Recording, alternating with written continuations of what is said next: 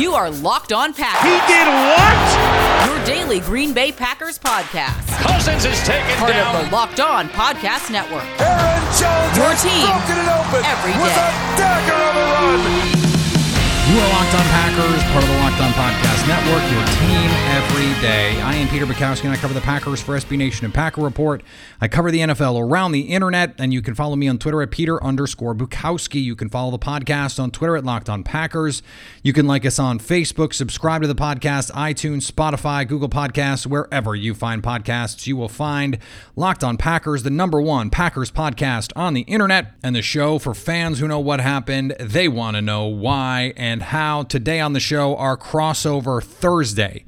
This is our new crossover edition, and our crossover Thursday is brought to you by NFL Game Pass. This season, get football on your time with NFL Game Pass. See all the action from every game with full replays. You can also replay an entire game and catch all the plays in just 45 minutes with condensed games. Go to NFL.com slash Game Pass to start your free trial today. NFL Game Pass, where football never stops. We are going to spend a lot of time with Luke Braun of Locked On Vikings talking about the Daniel Hunter injury. And he was placed on IR yesterday. It was huge news in the NFC, huge news for week one with the Green Bay Packers. And so I don't want to spend a ton of time talking about that to start the show because we're going to have plenty of time to get to it with Luke. I want to start first with the Packers because Wednesday, the first Packer injury report of the season came out. On that Wednesday injury report, the Green Bay Packers did not have Billy Turner, but Rick Wagner was not listed at all, setting up what is likely to be Wagner's opening day start at right tackle. This is actually not that weird because when the Packers signed Rick Wagner, we assumed he was going to be the opening day starter at right tackle. It was actually a little bit of a curveball when it turned out that Billy Turner was in competition for that right tackle job with Turner's knee injury, and it doesn't look like he's going to be ready to go for week one. That leaves Wagner. The good news for the Packers is that Lane Taylor has been awesome in camp by all accounts, is an experienced guard, and has played the Vikings. So th- this is about as good an option as the Packers could have. Lane Taylor is going to play right guard, Rick Wagner is going to play right tackle. And when you have now this injury to Hunter, and you don't have to see Daniel Hunter for 50 dropbacks or, you know, 80 plays, that fundamentally changes what you're able to do as an offense because you can have Rick Wagner in one on one. You can have David Bakhtiari, any snaps that Ngakoue is going to be on the left side, you feel fine leaving him there. That was already true. But now it's a little bit easier because the, the Vikings are going to have to play some with Ngakoue on the right side against Wagner. You feel better about that matchup because you have an experienced right tackle like Wagner, someone who is now, we think, at least close to 100% healthy. Well, if you don't feel like you have to chip and you don't have to help as much because you don't have two of these guys, then that changes what you're able to do offensively. And so you still don't love Ngakoue against Wagner. Ngakoue against most offensive tackles is advantage defense. But the fact that the Packers have a swing tackle, someone that they feel decent about, that gives them at least a chance to block him one on one. And then if you have Ohani Odenigbo on the other side against David Bakhtiari, it's, it's like when the Packers in 2014 played Richard Sherman and the and the Seattle Seahawks, that Legion of Boom. And it was just like they never lined Jordy Nelson up against Richard Sherman. They, was always Davante Adams, and he was just sort of the sacrificial lamb. That's what Odenigbo is for the Vikings on Sunday. He's going to go up against David Bakhtiari most of the time, and they just don't expect it to work. They just don't expect to get pressure from him. And that's going to be fine if you're the Packers. Obviously, you want that matchup. Now, two other injuries that are important here. Montravius Adams back at practice with that toe. We thought that was going to be a much longer term injury. He could play week one, and he played week two last year against the Vikings. Um, he is a useful interior defensive player, and they're going to need useful interior defenders against a team like the Vikings who are going to want to pound the rock. So for the Packers, getting Adams back for this game, even if he's not a world beater, even if he's just an okay player, even if he's just rotation quality defensive lineman, that's enough to be useful in this game. And then Raven Greene. Raven Greene back at practice. I made the case yesterday that Raven Greene was the more important piece relative to Billy Turner precisely for the reasons we just discussed. The Packers had Rick Wagner to go in there. Well, Raven Greene didn't have a backup you feel great about because the, the skill set for Will Redmond is so different. You probably have to play Adrian Amos in that box hybrid role, and you don't really want to do that. And the linebacker that you would have played there, Kamal Martin, is hurt. Oren Burks dealing with an injury. Ty Summers, not someone you want playing meaningful snaps right now, at least in a game, and, and Curtis Bolton is on PUP. Greene, if he can play, suddenly gives you a lot more flexibility to cover the tight ends. Minnesota's going to play a lot of 12 personnel with two tight ends. You need someone who can run and cover Irv Smith Jr., who runs 4 5. You need someone who can run and cover and is big enough to handle someone like Kyle Rudolph and who can run with these backs out of the backfield, can flow to the ball as an alley defender. You have to have that.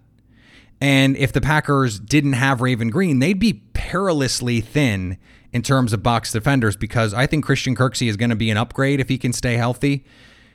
They don't have much after that. And Martin was supposed to be that guy. Greene was going to be that guy. He's hurt. So those guys have to stay healthy. Greene has to stay healthy and be on the field for the Packers to play the way that they want to, especially a week like this where you want to play a little bit bigger. You don't have your, your priority linebacker. Maybe they're fine with Oren Burks, but Oren Burks is hurt too. So it looks like Oren is trending in the right direction, Raven Greene trending in the right direction, and and it's not strange to believe that the Packers would be uber cautious given the offseason conditions here.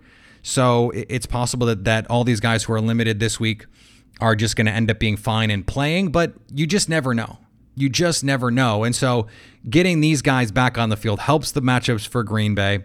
Obviously, the Hunter injury is a huge loss for the Vikings, and it, it makes the advantage that Green Bay had by having two capable starters at right tackle, at least we think, that makes that advantage even more amplified and speaking of advantage, get an advantage over all of your friends this season with NFL Game Pass. You can catch every snap from every game with full game replays and see all the plays in just 45 minutes with a condensed game. You can relive all the gutsy calls, crazy catches, wild comebacks, and breakout stars from every game every week. It's all the action, all the football you can handle, all in one place, and NFL Game Pass is the only place you can replay every game all season long. You'll also learn from the league's best players with over 40 Game Pass film session episodes.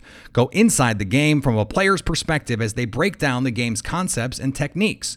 Learn from the best like Deshaun Watson, Stephon Gilmore, and Davante Adams, along with many more. NFL Game Pass also provides access to the entire NFL Films archive. Go to nfl.com slash Game Pass to start your free trial today. NFL Game Pass, where football never stops. It is our first crossover of 2020, week one Packers, Vikings, Locked on Packers host Peter Bukowski with Locked on Vikings host Luke Braun. And we're going to start with an offense defense matchup and then move on to the other side of the ball, respectively. And Luke, there really is only one place we can start this conversation. Just as we started recording uh, a little bit before that, we found out that Danielle Hunter is going on IR. So Oh, you don't want to start with uh, Allen Lazard versus Holton Hill? I mean, that'll that'll be fun for like the hardcore old school Big 12 heads. yeah, uh, Danielle Hunter goes on IR. He has it, it. sounds like a neck injury. That's not officially reported, but ESPN Courtney Cronin reported it, so that's pretty rock solid. Um, that's pretty scary. Neck injuries are definitely no joke.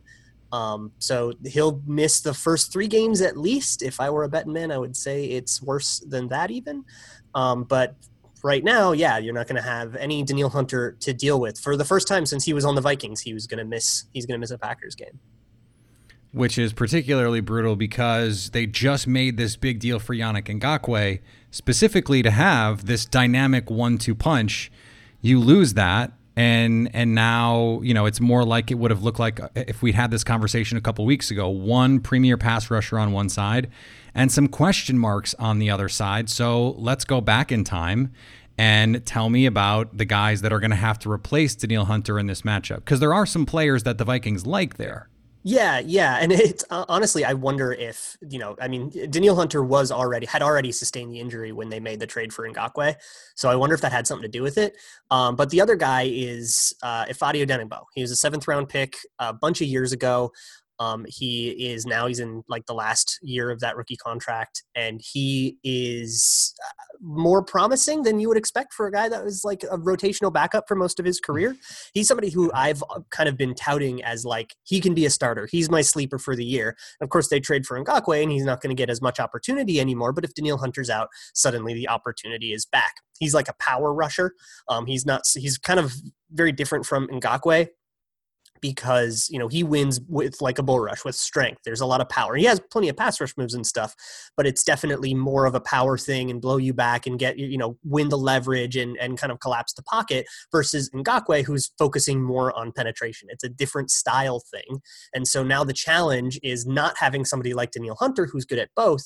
You're going to have to kind of figure out which tackle you want to attack with you know which style of rusher. But if Ifeadi Odenigbo, I maintain that he is a starting quality edge rusher. So it's not like they're just like throwing some guy off the street out there. This guy was definitely ready to start, and the Ngakoue trade put a damper on it. But I, I think that again, I wonder if they made it because they knew they weren't going to have Danielle Hunter for a while. And of course, long term, it's amazing to have uh, both Ngakoue and Hunter once Hunter comes back. But I guess what is going to be the matchup here? We, we of course have Bakhtiari. Um, I think that might be uh, Odenigbo versus uh, Bakhtiari. He re- liked to rush more from the right, I think, in camp. Um, but Ngakoue rushed from the right plenty in camp as well. Um, but I know he rushed from the left, from the defense's left more in Jacksonville. And and who is he going to go against? No, Billy Turner's hurt, and the Packers have been like super tight-lipped about this. So what's going to be the the plan there at right tackle? Matt LaFleur has not ruled anything out. And that's sort of where we are. I mean, you, you look back a couple years ago, different uh, coaching staff, of course, but the Packers played the Bears on a Thursday without any offensive tackles in the game. They, they played like three guards, a center, and a backup guard center, and and beat the Bears. And so uh, the Packers have a, a, a, history, at least a recent one, of, of being able to have this kind of versatility because someone like Elgton Jenkins, I mean, Matt LaFleur legitimately said Elgton Jenkins could play right tackle. He was a really good left guard for the Packers last year. Lane Taylor in that Bears game played tackle and, and did so admirably. So they have some options there because they really like Lucas Patrick on the inside. Just gave him a contract extension to be their their swing interior offensive lineman, can play center or guard. And so it, the fact that you can slide Lane Taylor and Elgton Jenkins out to that tackle position gives Green Bay options. That being said, when camp opened, Rick Wagner and Billy Turner were competing for that right tackle spot. The preferred starter, I think, was Turner. So technically, this is going to be a backup right tackle, but the Packers did sign Wagner with the idea that he was going to compete to start.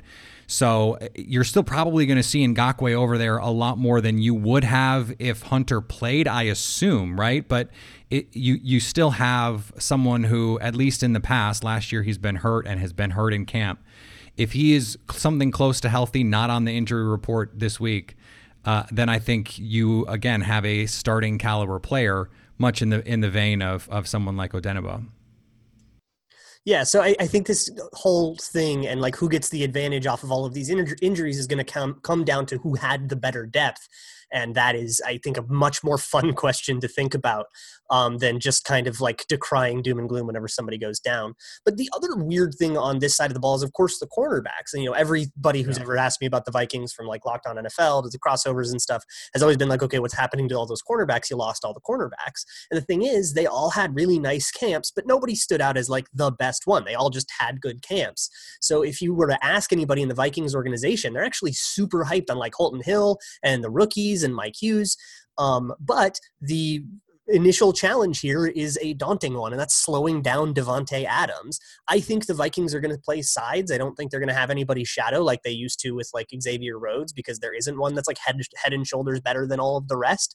Um, so I, what is going to happen there is Green Bay is going to be able to dictate the matchup. They're going to get to choose where Davante goes and plays. So if you're Matt LaFleur and you have your choice of matching up uh, Davante Adams, you know, on on the left side where he'd probably go up against Holton Hill, on the right side where he'd go up against, I think that'll be Mike Hughes, or in the slot against Jeff Gladney in his first NFL start. Uh, yeah, what what would you do? Yeah, I think I mean that's a obviously rhetorical question. It, it, it comes down to how much the Packers want to play Davante in the slot. What is their appetite for doing that? And last year he played know, around 20% of his snaps in the slot. It's something that I think they're going to continue to to exercise uh, in, in, terms of that that leverage that they can create. A two way go against any cornerback is tough, and then when when the receiver in question is Davante Adams, that gives you even more options. It also creates potential size matchups. Jeff Gladney is that like 5'10 and a half, 5'11 kind of cornerback, and the Packers have Equanimeous St. Brown, who's 6'5, Allen Lazard, who's 6'4, 6'5. So that also could give them uh, some matchup options there. Uh, I'm wondering, from your standpoint, I mean, this is dovetailing into our, our conversation with Hunter. If the Vikings can't rush the passer, I mean, Mike Zimmer has been a magician with these corners. They, they didn't play great last year. And because the Vikings have a great pass rush, really good linebackers, and probably the best safety duo in the league, it didn't matter. They still had a really good pass defense. Can that be the case with this inexperienced group of cornerbacks if the pass rush is not on the same level? I mean, that's been the, the the question all camp because we were losing. You know, we've been talking, or all all off season, we've been talking about losing Everson Griffen. Um, right. Now it's you know kind of the same thing where you went from all right, can Hunter and Odenigbo do it to all right, can Ngakoue and Odenigbo do it? Um, so I, I, guess yeah, if there's no pass rush, yeah, that's going to make it tougher on the the young corners, obviously. But I think the Mike Zimmer's always been able to find a way to get some pressure. Um, the, very few times has his defensive line's just been like shut out, even in times when the personnel isn't there or guys are hurt. Um, you know, he's always been able to manufacture interesting blitz packages, find ways to get uh, Anthony Barr around. He's been able to find ways specifically against the Packers to kind of counter a lot of the like wider arm techniques that the, the, the Packers offensive line use with yep. like speed to power and bull rushes and stuff. He's been able to do that. So I think he will be able to find a way to get pressure. It's just going to cost more when you can't just have a guy like Daniel Hunter generating it for one on one. You know, they're going to have to do weird pressure packages. They're going to have to align the linebackers in weird spots. And that's going to be a costly thing that you can probably take advantage of. Um, but I think they'll be able to get pressure. And the other thing here is this is the Dom Capers revenge game. Uh, he's not calling any plays or anything, but we'll pro- you'll probably see a familiar blitz or two. Um, you know, he's a guy in the room and he's helping design some of the blitzes, some of the things from like four three under packages, which looks a lot like the three four that he ran in Green Bay. Yep. Um, and he'll be able to kind of do some of those blitzes. So I, I think the pre- I mean, of course, it would be easier with Daniel Hunter, but I think the pressure amount is going to be fine. It's just a matter of what the Vikings have to pay to continue to get that pressure, and then that's where Aaron Rodgers is going to have the opportunity to take advantage of it if he can kind of dial it up and figure it out. What what makes this matchup particularly interesting, given the the personnel and and all of the things that we just talked about, is the Packers seem to want to play bigger this year, and and get big to throw and get small to run, and yet against the Vikings this year, especially now with this Hunter injury, that may not be the best way to attack them because if you're going to have the linebackers and the safeties cover guys that's kind of if you're the Vikings that you you sort of want teams to to dare them to do that because that's how the Vikings can win. Eric Kendricks is one of the best linebackers in the league, full stop. Anthony Barr can can cover well, well enough. I mean, the image of Cooper Kupp torching him in in uh, L.A. on a, a, Thursday night is is burned into a lot of people's minds, but he can move, and then obviously Harrison Smith can do whatever you need him to do. I don't think Green Bay is going to be able to make hay doing that the same way they will against other teams. They're sort of the the reverse of a team like the the Eagles offense where they can always play big if they want to. The Vikings can do that. Yeah, and they did a lot of like inviting that kind of thing in 2019, and they and to decent results. They did that with Philadelphia. They did that with Detroit, where they basically played um, like a bunch of kind of too high and dared people to to just throw deep against it, and those deep throws were lower percentage things, and they actually got it. Um, and they so so I think you know what they actually want you to do is interesting. I, I, don't know. I mean, in the Monday night game last year, of course, you know Aaron Jones ran rampant. In the yep. playoff game against San Francisco, they had it absolutely. You know, I mean, I mean the the physical ground and pound game absolutely torched them. So I don't think it's that unviable of a strategy if you wanted to be like, oh no, we're just gonna like pound the crap out of you with with uh, like AJ Dillon or whatever. Um, or I, I don't really know what the Packers' plan is there with all of the like size, all the beef that they drafted and all that, but I, I, I don't think it's that AJ out of Dillon's the question. Thighs. That's the only thing you need to know. Okay. Jesus. Um, but yeah, I don't, I don't think it's like out of the question to try to take that. But if I were Mike Zimmer, yeah, I would probably prefer that you put the hands in, you know, I, I would prefer a game where it's in Eric Kendricks' hands versus a game where it's in like the rookie corner's hands. Yeah, and I think that that is, I would say, problematic because obviously Green Bay didn't play that way um, last year against the Vikings, and, and it worked. Although they did, if you go back and watch week two, and I'm sure you've done that, um, the first drive, the Packers were in big personnel the whole drive 12 and 21. I think it was a five play drive, and they were in either two tight ends or two running back sets the whole drive, and they just marched right down the field. A ton of play action and, and some interesting um, uh, package plays where you have uh, one look and then a look off of it and then a look off of that. I mean, it was it was kind of the perfect um, early season first drive kind of thing, which the Packers were really good at all of last year. Um, yeah, and then it would like fall off later in the game. That exactly. I remember that being the thing. And and there were a number of reasons for that. One was they, they got really conservative with their play calling, and and uh, you know another was just some some unlucky things happened as well. I mean, you go back and watch that Vikings game there's some drop passes and, and some balls that are just out of reach um, from Aaron Rodgers, and, and maybe that game goes a little bit differently. But the same the same is true for Minnesota. I mean, they they had some opportunities there. Uh, but uh, there, there's still, uh, I think, some some matchups on this side of the ball for the Packers that they can exploit. Uh, and let's talk about the other side of the ball when we come back. All right, guys, we're back here with Crossover Thursday, first one of the week. I'm Luke Braun, host of Locked On Vikings, here with Peter Bukowski of Locked On Packers. So let's talk a little bit about when the Vikings have the ball. And this is honestly the side of the ball I'm more concerned about. I think the defense will figure out a way to kind of cover up the holes that it has.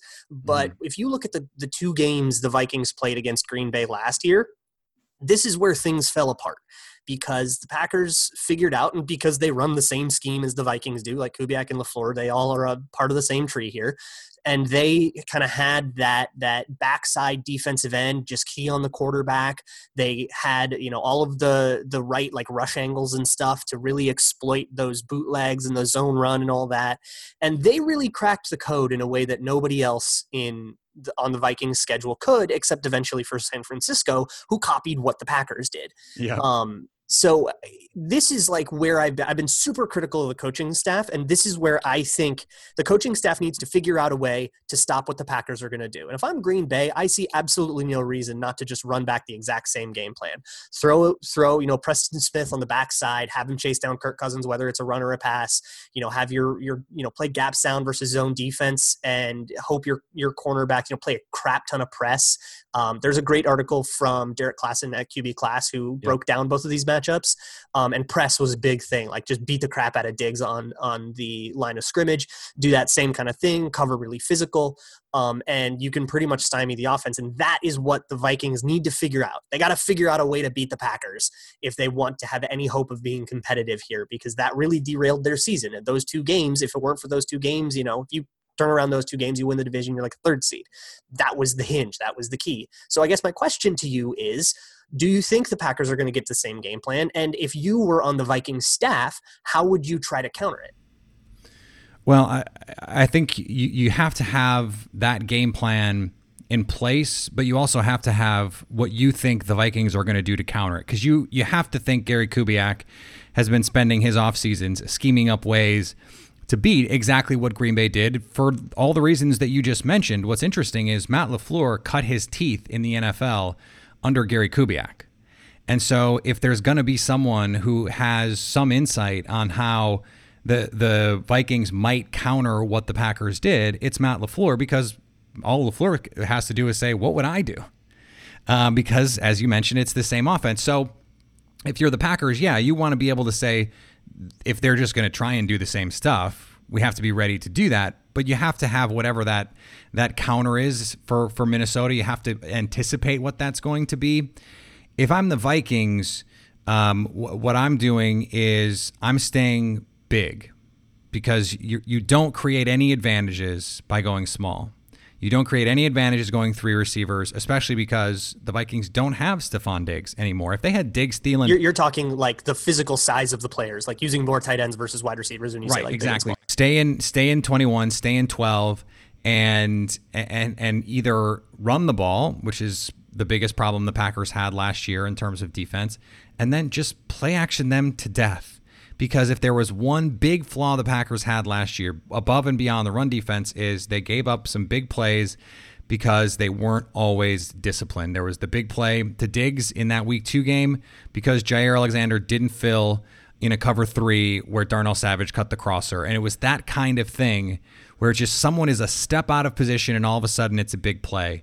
Go look at what the 49ers did in that first matchup, not the second matchup, because I just don't think that's replicable for the Vikings, but that first matchup, they get Deebo Samuel on a clear out crosser and it's a touchdown. They get George Kittle on uh, on a variation of a levels concept where he runs a post corner instead of a post. It, it's gorgeous, and the Vikings have some of the guys to do that. If you put Irv Smith in that in that spot, he has the speed to get down the field and create those opportunities.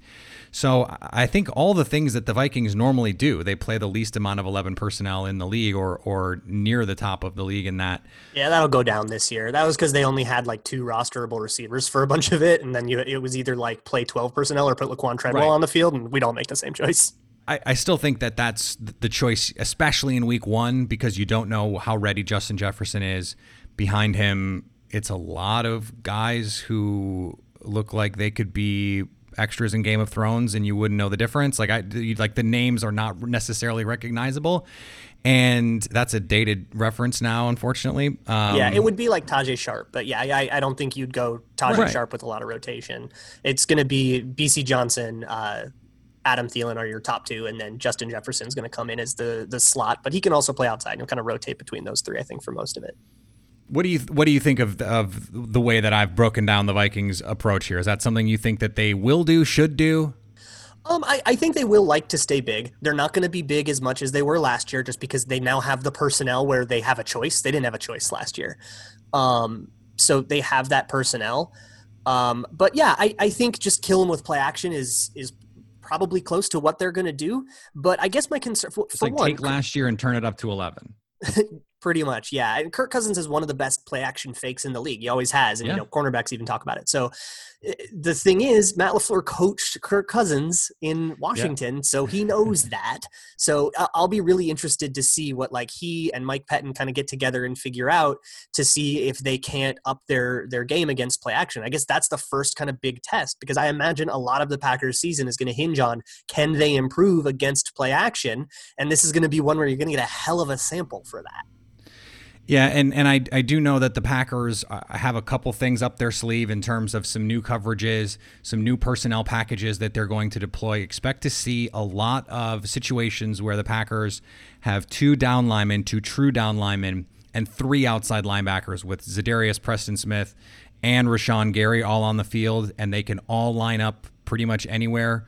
Um, Z is, is going to do a lot of roaming, but they could play Rashan Gary inside. They could play Za'Darius Smith inside and and play big that way, especially against a team like Minnesota. If you're going to go two tight ends or running back and fullback, I expect that's going to be something that that you're going to see a lot. So the Packers are certainly going to have some variations on it. Yeah, if I were Green Bay, I would really want one of the Smiths inside like all the time because the Vikings guards are abysmal. Like they've got, I mean, Riley Reiff is like fine. Brian O'Neill is good.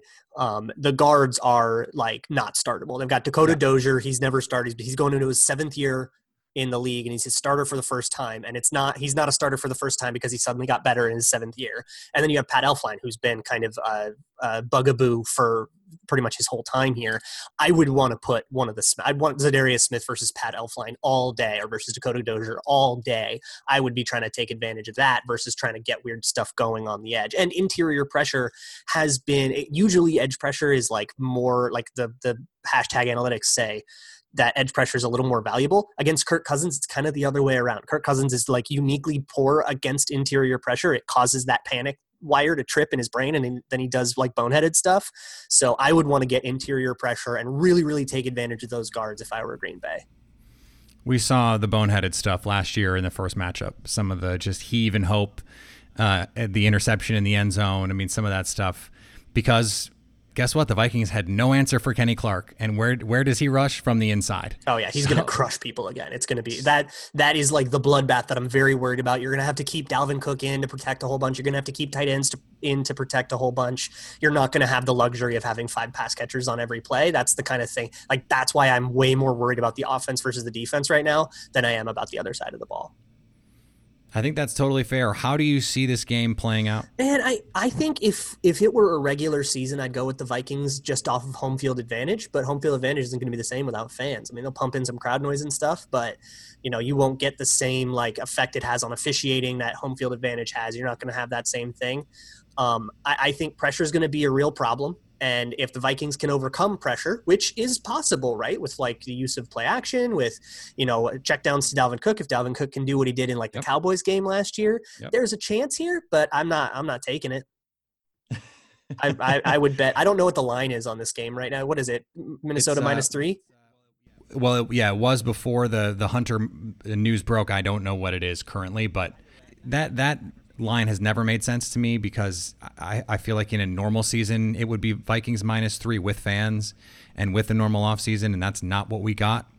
I, I think it probably should have been more like Minnesota minus one and a half or something like that. But Vegas is is doing weird stuff and and they know better than me. So I just I gotta trust them, I guess. Yeah, I'd but, still take the Packers money line on that. Uh, yeah, well, especially if you're to take the money line, then the points don't matter. So yeah, yeah, and I'm just take the plus 140 odds or whatever it is. Right, exactly. So um, I, I, like the Packers in this game. I'm with you. I think if it's a normal season and there's fans and a normal offseason, I'd probably take the Vikings just because I think these teams are really even, um, unpredictable, which is a betting market index, um, which sort of conglomerates all of the the action from from around um, the, the skeezy internet says that these teams are are basically dead even, or at least they were before the Hunter injury, and I think that's probably true. I just like the matchup more for Green Bay, so I, I don't know that much has changed for the reasons that the Packers won last the last two games. I don't know that much has changed in this outcome in in this game for me to think the outcome is going to be different. Yeah, that, that makes a lot of sense, but it's definitely not something that I think either of us are like 100% slam down the mortgage on it, right? Like no. anything can happen. It's the NFC North. But Peter, thank you so much for uh, hanging out here doing this crossover. And I forgot when we play the Packers next, but I guess I'll see you then. this uh, indeterminate number of weeks from now, we'll talk. Thanks, Luke. It's like week seven or something if we make it that far. Doesn't matter. we'll talk. If we have it, we'll talk then. All right. And there's nothing traditional about the car part buying experience right now, especially with so many storefronts closed. Or maybe you just don't want to go in. You don't want to deal with the hassle. You don't want to deal with the condescending guy behind the counter. You don't want to deal with feeling like, hey, I don't really know what I'm talking about. That maybe I'm projecting a little bit. That's me. Chain stores can also have different price tiers for professional mechanics and do it yourselfers. Rock Auto doesn't do that. RockAuto.com's prices are the same for everybody and they're reliably low. It's a family business serving auto parts customers online for 20 years. Go to Rock Auto to shop for auto and body parts from hundreds of manufacturers, everything from engine control modules and brake parts to tail lamps, motor oil, and even new carpet. RockAuto.com catalog is unique and remarkably easy to navigate. Quickly see all the parts available for your vehicle and choose the brands, specifications, and prices you prefer. Go to RockAuto.com now and see all the parts available for your car or truck write locked on in their How Did You Hear About Us box so they know we sent you. All right, great to talk to Lucas and uh, get all of the breakdowns of what's going on with the Vikings and Danielle Hunter, especially. Um, and so this is something we're going to be doing every week, obviously. Crossover Thursday. to get you set for everything you need to get set for with the opponent. Get behind enemy lines. That's what Luke, of course, just did. And it's a really important part of what we do. I think it's it's critical, especially for weeks where we don't have a much familiarity with the opponent. And that's going to be plenty of games this year. And there's a lot of new things to talk about. I mean, you may be familiar with the Buccaneers. A lot's changed. So what's going on there? Well, that's why we need the Locked On Bucks co-hosts to come on and, and we chat about it. That's the good part. Back tomorrow with our live Periscope show, 5 Central tomorrow. We go live on Periscope. Follow me on there, Peter underscore Bukowski, and we're going to go live. And then, of course, the, the podcast will show up in your inbox shortly thereafter. Well, your your phone, your thing. It's to be there. Just, you know what I mean. Go check it out. Follow me on Twitter, Peter underscore Bukowski. Follow the podcast on Twitter, Locked on Packers. Like us on Facebook. Subscribe to the podcast, iTunes, Spotify, Google Podcasts, wherever you find podcasts, you will find Locked on Packers. And anytime you want to hit us up on the Locked on Packers fan hotline, like for tomorrow in a mailbag show, hit me up 920 341 3775 to stay 状态。